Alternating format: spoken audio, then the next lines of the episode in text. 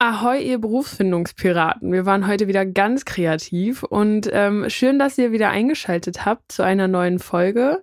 Wir sind abgecheckt. Dein Berufswahl-Podcast. Ich bin Fabi. Und ich bin die Jessie. Zusammen stellen wir alle zwei Wochen einen neuen Beruf vor. Und heute geht es um den Ergotherapeuten. Wir werden jetzt vorher noch ein bisschen darüber quatschen. Also, wenn du keine Lust auf dieses Gequatsche hast, dann schau doch einfach mal in die Show Notes. Da stehen die Zeiten, ab wann das Interview losgeht. Genau so sieht's aus.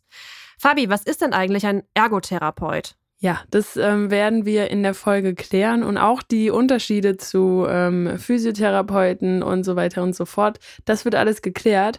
Aber ähm, ich habe also, ich möchte jetzt nicht nochmal spoilern vorher. Ach so. Deswegen okay. ähm, lass uns das auf die Folge verschieben. Tatsächlich wusste ich vorher nicht so wirklich, was ein Ergotherapeut ist. Aber wie gesagt, das haben wir alles geklärt. Nichtsdestotrotz kann ich euch jetzt schon mal sagen, dass ähm, ein Ergotherapeut viel mit dem menschlichen Körper zu tun hat. Wusstest du das? Das hat doch ein Physiotherapeut auch, oder? Genau. Den genauen Unterschied wird uns unser Gast noch sagen. Aber ähm, deswegen habe ich jetzt mal, also mir ist in den Kopf gekommen, äh, eine Frage und die möchte ich dir jetzt stellen. Und zwar, wie viele Knochen hat ein erwachsener Mensch? Ach Gott. Oh. ähm, ach, jetzt lach mich nicht aus, aber genau diese Frage hatte ich mal in einem Biologietest. Ja, vor 10.000 Jahren oder? Lang, lang ist's her. No shame, dass du es dann jetzt nicht mehr weißt. Also Ist ich hatte krass, auch viele ne? Fragen in Biologie, aber die wüsste ich jetzt auch nicht mehr. Also Ich meine, es war, also zählst du jetzt wirklich jeden einzelnen Knochen mit, sprich jeden Hand, Wurzelknochen, Krams oder ähm, ja, ja schon. Okay. Also äh, wie viele Knochen ein, ein erwachsener Mensch insgesamt hat? Ich habe irgendwie so eine krumme Zahl im Kopf, aber krumme Zahlen machen keinen Sinn. Ähm, ich sag jetzt einfach mal 107. Nee, also es ist, also ich, ich kann jetzt auch nicht sagen, es ist nah dran, weil es sind halt 206. Ach, schade. Guck mal, ich habe die Hälfte genommen. nee, noch nicht mal. Fast. Das ist schon ein bisschen mehr. Aber jetzt, was ich auch interessant fand, was ich in dem Zuge rausgefunden habe, ist, ähm, wie viele Knochen hat ein Baby? Ähm, wenn du so fragst, weniger? 107. Mehr. Ein Baby hat mehr Knochen und zwar 350. Oh, wow. Okay, wie kommt das zustande? Ja, das wollte ich dich jetzt fragen. Willst du, willst du eine Theorie äh, kurz ausdenken oder soll ich es direkt auflösen? Ihr könnt ja mal zu Hause kurz mitraten, bevor, bevor wir das jetzt auflösen und Jessie ihre Theorie sagt. Ratet mal kurz mit. Können wir hier so eine äh, Denkmusik einbauen? So ding, ding, ding, ding, ding, ding, ding. Okay, wir geben euch jetzt fünf Sekunden, damit ihr mal kurz überlegen könnt. Eins, zwei, fünf. Okay. Also, meine Theorie ist folgende. Ähm, ein Baby muss ja noch wachsen. Und wenn die Knochen schon alle so geformt wären, wie sie jetzt im Erwachsenenzustand sind, dann könnte das Wachstum sehr schmerzhaft sein. Und ich könnte mir vorstellen, wenn das Baby mehr Knochen hat, dass verschiedene Knochen noch zusammenwachsen und dadurch das Baby einfach mehr Wachstumsspielraum hat. Ob es jetzt wegen des Wachstumsspielraums ist, kann ich dir nicht sagen. Das hat meine Quelle jetzt nicht hergegeben. Aber es, äh, der Rest stimmt tatsächlich. Einige Knochen wachsen erst im Laufe der Zeit zusammen. Und der Schädel beim Baby zum Beispiel besteht aus mehreren Platten, die am Anfang auch noch verschiebbar sind. Und das ist extrem wichtig, damit sie durch den Geburtskanal passen. Ansonsten könnten wir da wahrscheinlich nicht so gut rausgepresst werden. Und auch noch dazu äh, kann das Gehirn besser wachsen, wenn der Schädel noch flexibel ist. Jetzt bin ich ein bisschen beeindruckt. Ja, ich bin, also der menschliche Körper ist generell sehr beeindruckend. Aber das ist jetzt alles, was die Siemens Betriebskrankenkasse mir verraten hat. Möchte ich nur kurz dazu sagen, äh, was meine Quelle Keine war. Werbung an der Stelle. Keine Werbung, genau. Und dabei habe ich noch eine Sache rausgefunden, fand ich auch fand ich witzig einfach, so ein kleiner Fun Fact. Was ist der kleinste Knochen bei einem Menschen? Der Handwurzelknochen. Und Ergänzung, wie groß ist er? Ah, nee. Äh, warte, Moment. Ähm, das ist doch was im Ohr, oder? Oh, warm, sehr warm. Da gibt es doch irgendwie Amboss und äh, was war das zweite? Steigbügel und Amboss? Oh, sehr, sehr warm. Boah, krass, nachdem ich bei äh, der Knochenanzahl so ver habe. Also ich würde jetzt sagen, der Steigbügel im Ohr ist der kleinste Knochen im menschlichen Körper. Wow, ding, ding, ding, ding, ding. Oh, Richtig. Da habe ich noch ein bisschen Ehre wieder gewonnen jetzt gerade. Und jetzt schätz mal, wie lang der ist. Ganz klein. Keine Okay. Ahnung. Äh, Kennt er die Einheit? Ganz klein, ganz klein, ganz groß. Fertig. Äh, kein Zentimeter. Es ist we wesentlich kleiner. Ja, drei Millimeter ist der nur lang. Wahnsinn, was wir alles im Körper haben. Und der größte Knochen ist wahrscheinlich der Oberschenkelknochen, oder? Also, das habe ich jetzt nicht. Das, äh, das haben sie nicht als Fun Fact genannt. Toll. Warum auch immer. Sehr gut. Ähm, ich würde sagen, damit haben wir jetzt ein paar Sachen über den menschlichen Körper, die Knochen. Eigentlich wäre das besser für einen Orthopäden gewesen, aber das hat mich trotzdem in dem Zusammenhang interessiert. Also, falls du da draußen Orthopäde bist, dann melde dich bei uns. Wir brauchen einen Orthopäden. Genau, weil das hat, das hat schon mal geklappt bei uns. Ihr könnt gespannt sein. In ein paar Wochen werden wir jemanden haben, der sich genau auf so einen Aufruf gemeldet hat. Also wenn du jetzt Orthopäde bist und dir das Ganze mal äh, hier uns erklären möchtest, dann melde dich sehr, sehr gerne bei uns. Genau so sieht's aus. Ja, Fabi, wollen wir in die Folge starten? Ich bin ganz gespannt jetzt, was ein Ergotherapeut eigentlich macht. Sehr gerne. Viel Spaß. Abgecheckt, dein Berufswahl-Podcast. Virtuell mir gegenüber sitzt jetzt unser heutiger Interviewgast. Ich würde sagen, am besten stellst du dich einfach selber mal vor. Ja, gern. Hallo, mein Name ist Christian. Ich bin 24 Jahre alt, komme gebürtig aus Thüringen und bin ausgebildeter Ergotherapeut und ähm, arbeite in der ergotherapeutischen Praxis zurzeit. Ich hatte bisher ehrlich gesagt noch nicht so viele Berührungspunkte mit Ergotherapeuten, habe auch mich davor noch nie so wirklich mit dem Beruf beschäftigt. Falls es anderen auch so geht, wäre ich dir sehr verbunden, wenn du uns erstmal äh, überhaupt sagen könntest, was man als Ergotherapeut so macht. Ja, also das ist äh, gar nicht verwunderlich. Das äh, geht ehrlich gesagt den meisten so. Also das liegt allerdings auch daran, dass, dieses, dass es diesen Beruf noch nicht allzu lange gibt im Vergleich zu jetzt zum Beispiel Physiotherapie, wo sich viele mehr darunter vorstellen können. Den Namen Ergotherapie gibt es eigentlich erst seit dem Jahre 1999, 2000 rum. Vorher war es der Arbeits- und Beschäftigungstherapeut. Und ähm, in der Ergotherapie geht es ähm, letztendlich darum, dass man sich ähm, um Patienten kümmert, die mit ähm, verschiedenen Erkrankungen zu einem kommen, ähm, aus, aus verschiedensten, ähm, von verschiedenen Ursachen her. Also es können neurologische Erkrankungen sein, wie zum Beispiel Schlaganfall, Morbus Parkinson und ähnliches, aber auch psychische Erkrankungen wie Depression, Angststörungen oder auch so Geschichten wie Demenz. Es geht letztendlich darum, dem Patienten in seiner Selbstständigkeit äh, zu helfen. Ähm, und dass der Patient für sich selber weiter handlungsfähig bleibt. Man kann es am besten an einem Beispiel erklären. Ähm, wenn jetzt jemand zum Beispiel einen Schlaganfall hatte, ähm, falls jemandem das ein Begriff ist, das ist ähm, entweder eine Einblutung im Gehirn oder eine Verstopfung des Gefäßes im Gehirn, die dann zu einer halbseitigen Lähmung führt. Mit verschiedenen anderen Symptomen, so sehr ins Detail muss es ja jetzt nicht gehen.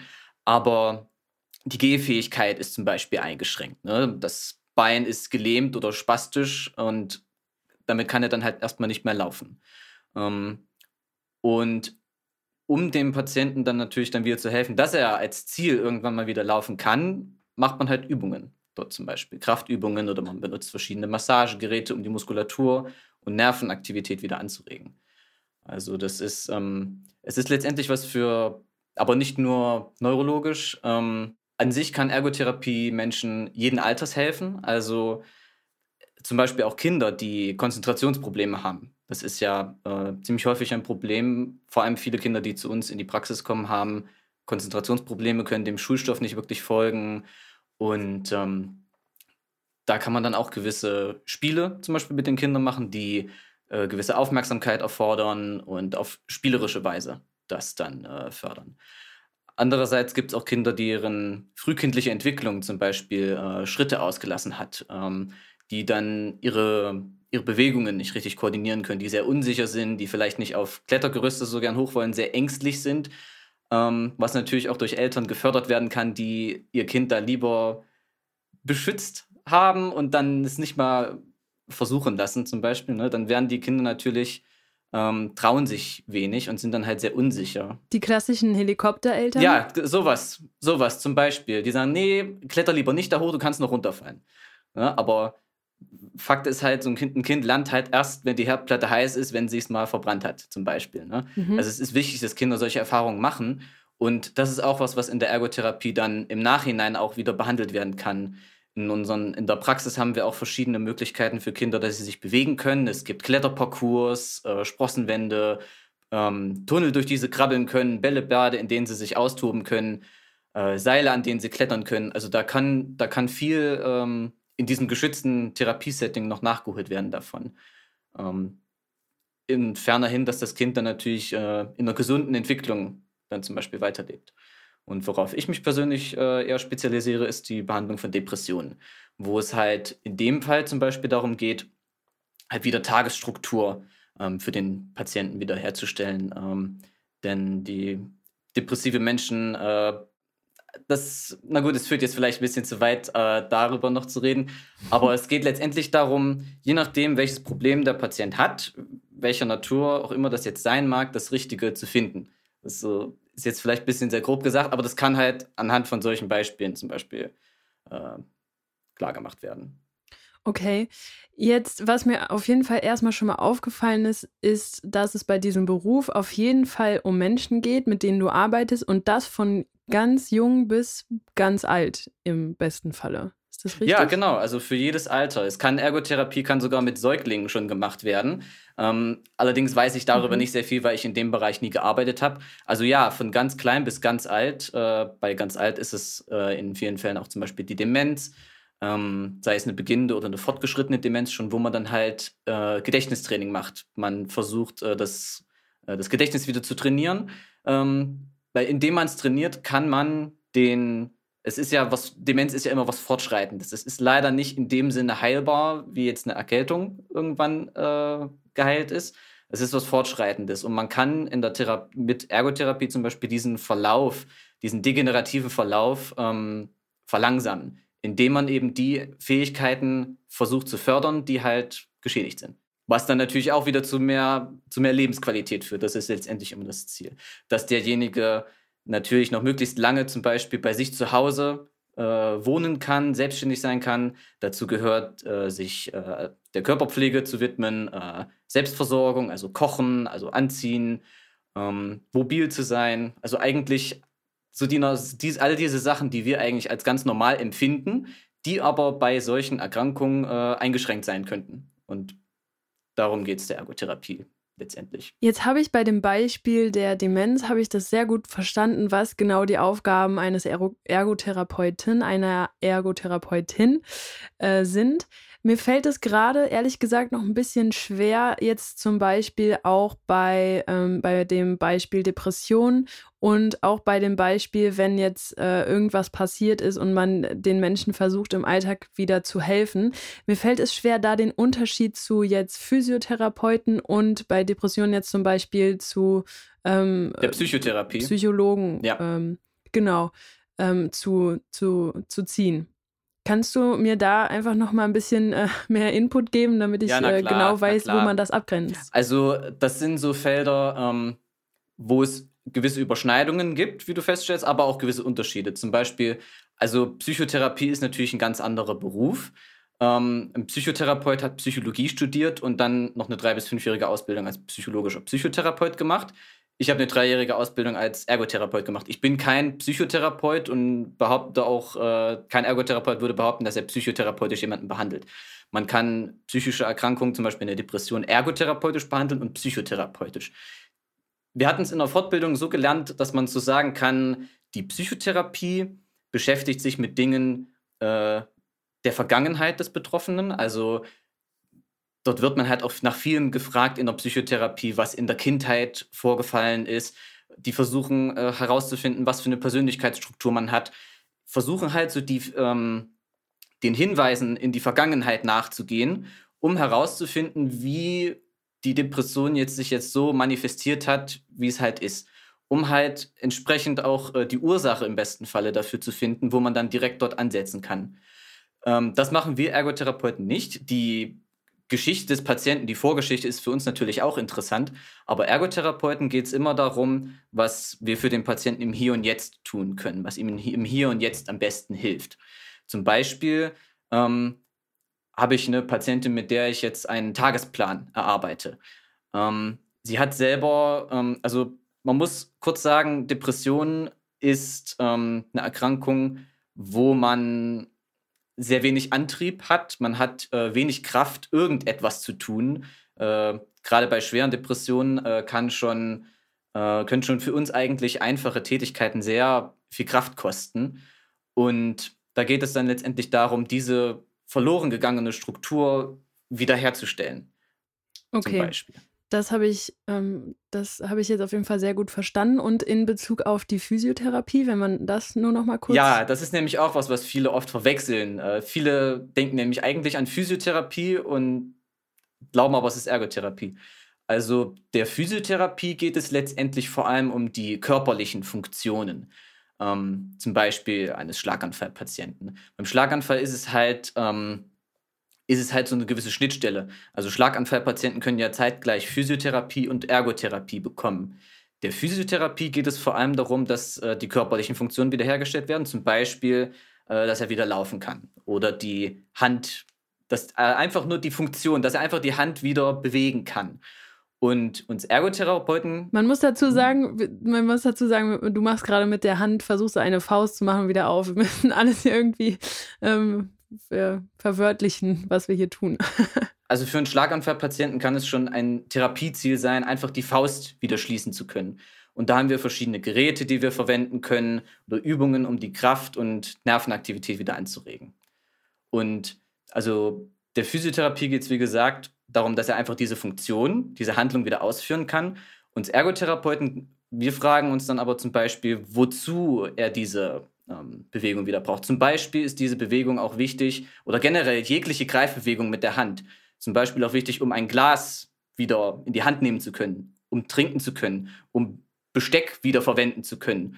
Und wir machen das dann direkt halt an solchen alltagsnahen Handlungen, dass wir dann zum Beispiel dort sitzen mit dem Patienten und einfach, wir versuchen was zu essen oder er versucht etwas zu essen und ich versuche ihm dann zu helfen, indem ich dann zum Beispiel irgendwelche Ausweichbewegungen korrigiere. Also, dass wir es direkt an solchen Handlungen machen. Letztendlich ist immer, was Ergotherapie da von anderen Therapieformen unterscheidet, ist immer dieser Alltagsbezug. In dem Fall zum Beispiel aufs Essen. Okay, aber das heißt, dass trotzdem alle Bereiche irgendwie zusammenarbeiten müssen, im besten Falle oder im schlimmsten Falle. Im, im besten Falle, ja, auf jeden Fall. Also es ist auf jeden Fall auch eine interdisziplinäre äh, Aufgabe.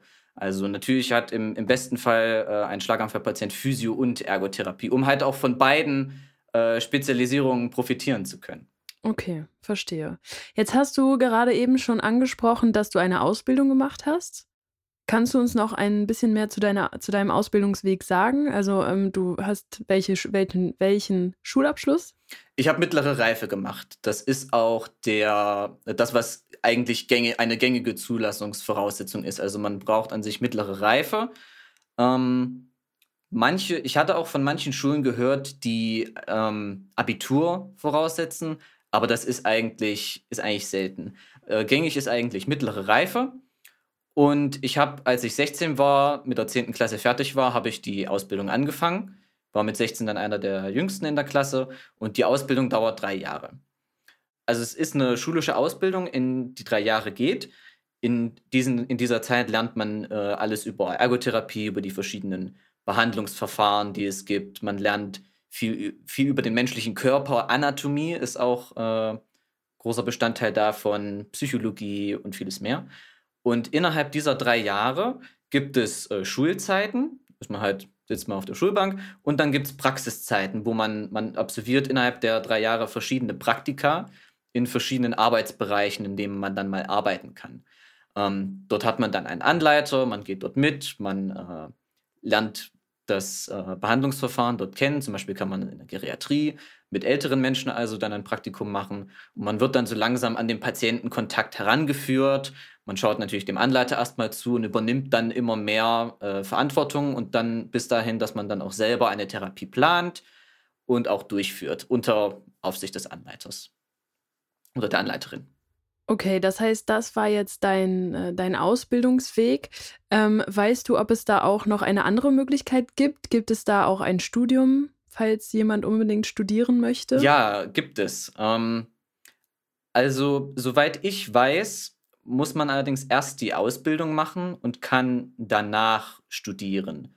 Ähm, also oft ist es auch bei den, beim Studium so, dass man schon eine abgeschlossene Berufsausbildung als Ergotherapeut braucht. Man kann Ergotherapie also auch studieren. Ähm, das habe ich allerdings nicht gemacht. Ich hatte nur die, äh, in Anführungszeichen, nur die dreijährige Ausbildung gemacht und habe äh, arbeite seitdem. Man kann das auch studieren. Dann ähm, kann man zum Beispiel auch in die Forschung gehen, wie es bei vielen anderen Berufen ja auch so ist. Man beschäftigt sich mit äh, Modellen, also es ist viel, viel Theorie. Ähm, und man kann Konzepte erstellen und also was. Und ähm, man, was wichtig ist, finde ich, zu sagen, ist, dass es in Ergotherapie kommt eigentlich aus Amerika und Kanada ursprünglich. Äh, da wurde das quasi entwickelt, erfunden, so über die Zeit kann man sagen. Und in so ziemlich allen anderen Ländern ist Ergotherapie nur als Studium zu machen. Nur in, nur in Deutschland hier ist es als Ausbildung möglich und man kann dann noch studieren. Und wenn man jetzt zum Beispiel, wenn ich jetzt in Amerika oder irgendwo anders arbeiten wollen würde, äh, kann es gut sein, dass die äh, mich dann für nicht zulassen, weil ich es nicht studiert habe, weil sie dann die alleinige Ausbildung aus Deutschland nicht anerkennen, weil es bei ihnen ja nur als Studium äh, zur Verfügung steht. Das ist aber ja auch extrem wichtig, da einfach mal den Unterschied zu wissen, was man damit machen kann. Oder ähm, vielleicht sagt ja auch jemand, ich möchte Ergotherapie machen, aber ich will auf jeden Fall auch in die Forschung gehen und da irgendwas machen. Dann äh, ist es ja schon sehr wichtig zu wissen. Ja, auf jeden Fall. Was ich aber bisher auf jeden Fall merke, ist, dass du total in deinem Beruf drin bist. Und ich finde das richtig gut. Ja. Ich habe das Gefühl, du äh, hast auf jeden Fall das Richtige gefunden.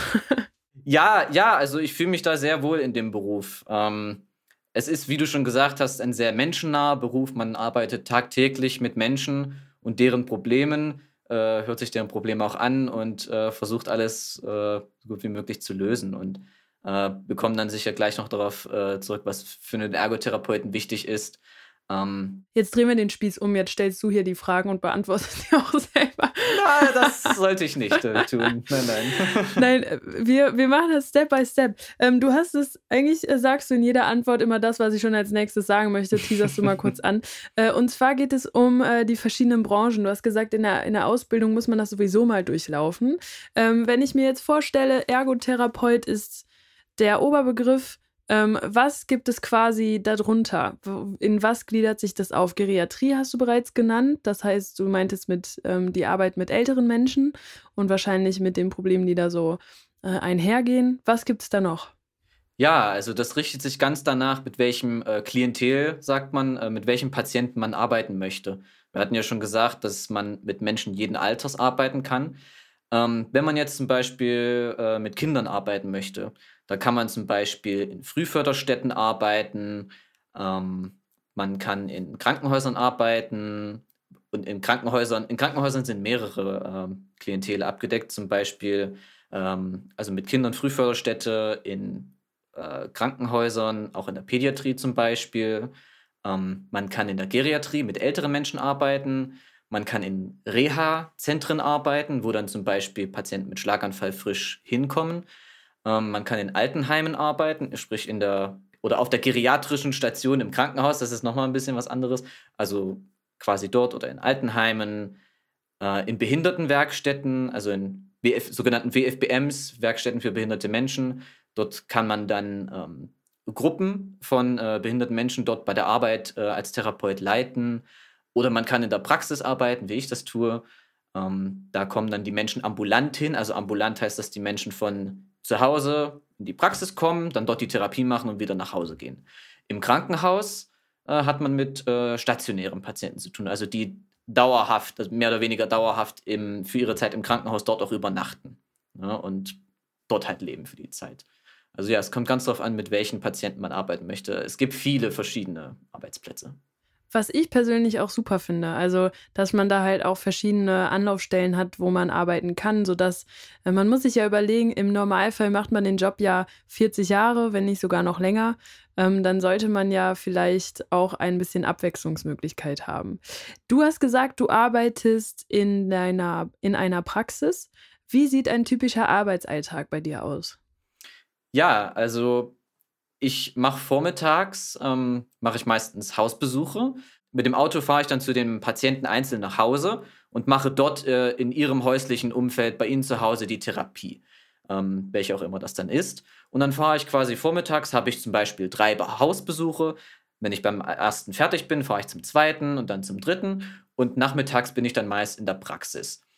Ähm, da kommen dann am Nachmittag zum Beispiel fünf Patienten hin, jetzt nochmal so willkürlich gesagt, und ähm, dann kommen sie zu uns in die Praxis und die behandle ich dann in den Therapieräumen. Zwischendurch gibt es natürlich auch nochmal Mittagspause. Und zwischen den Therapien bereite ich mich dann kurz auf die nächste vor, schnappe die Akte und bereite vielleicht, äh, was auch immer ich dann noch brauche, für die Therapie vor.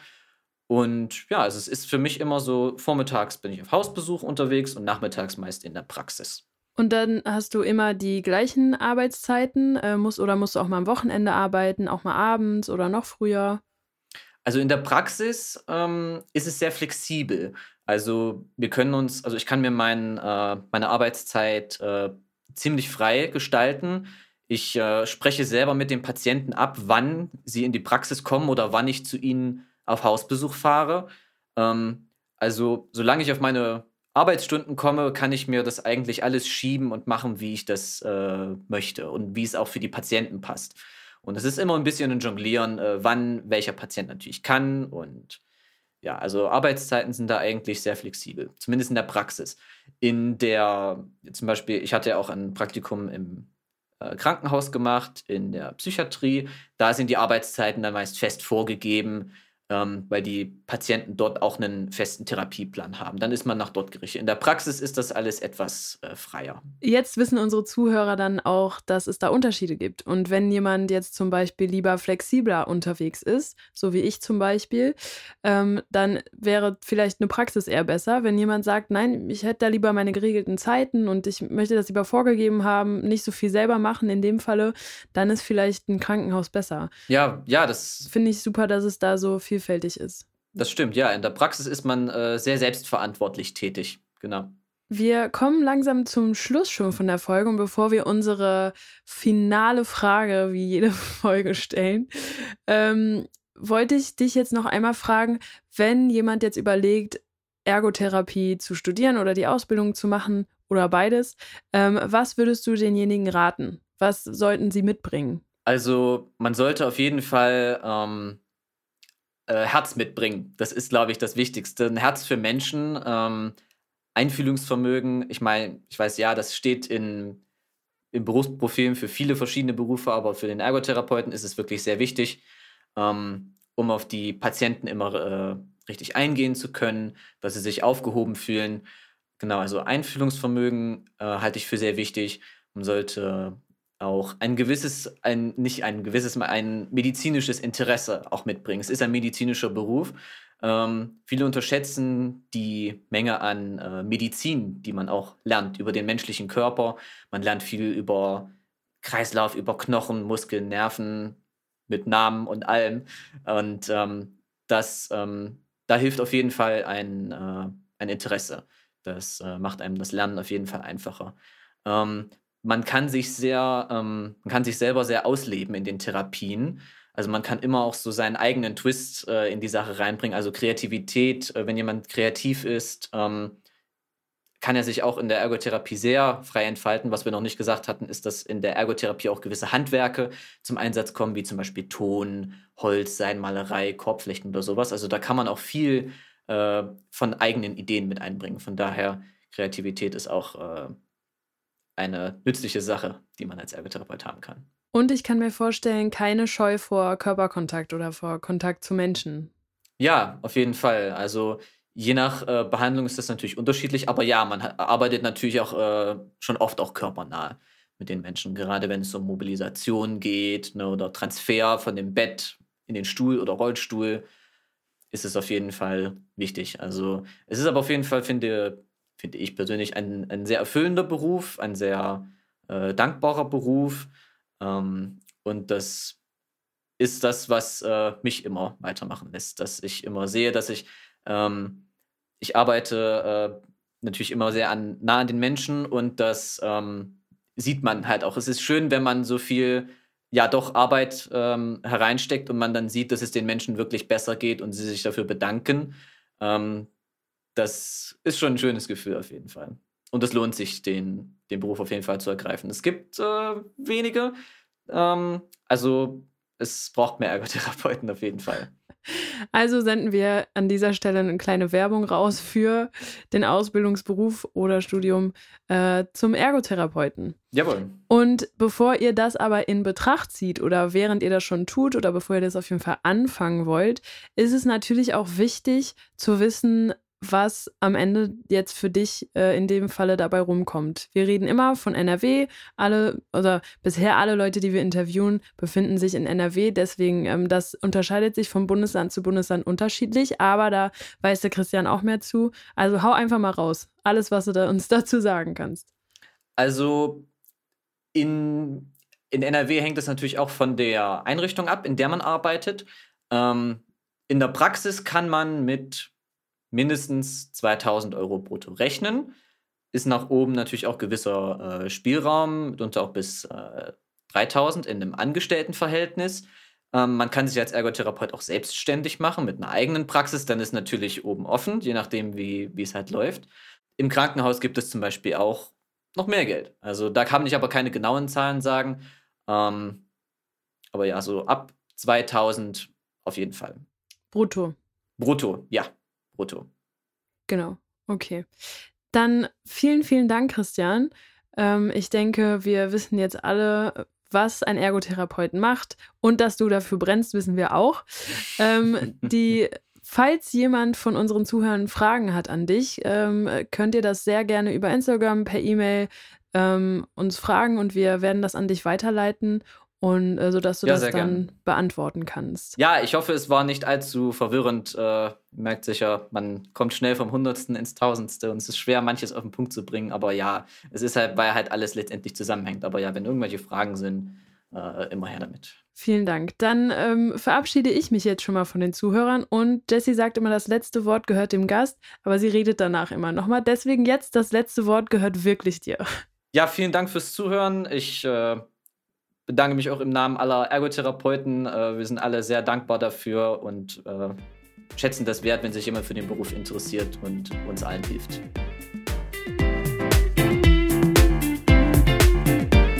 Abgecheckt, dein Berufswahl-Podcast.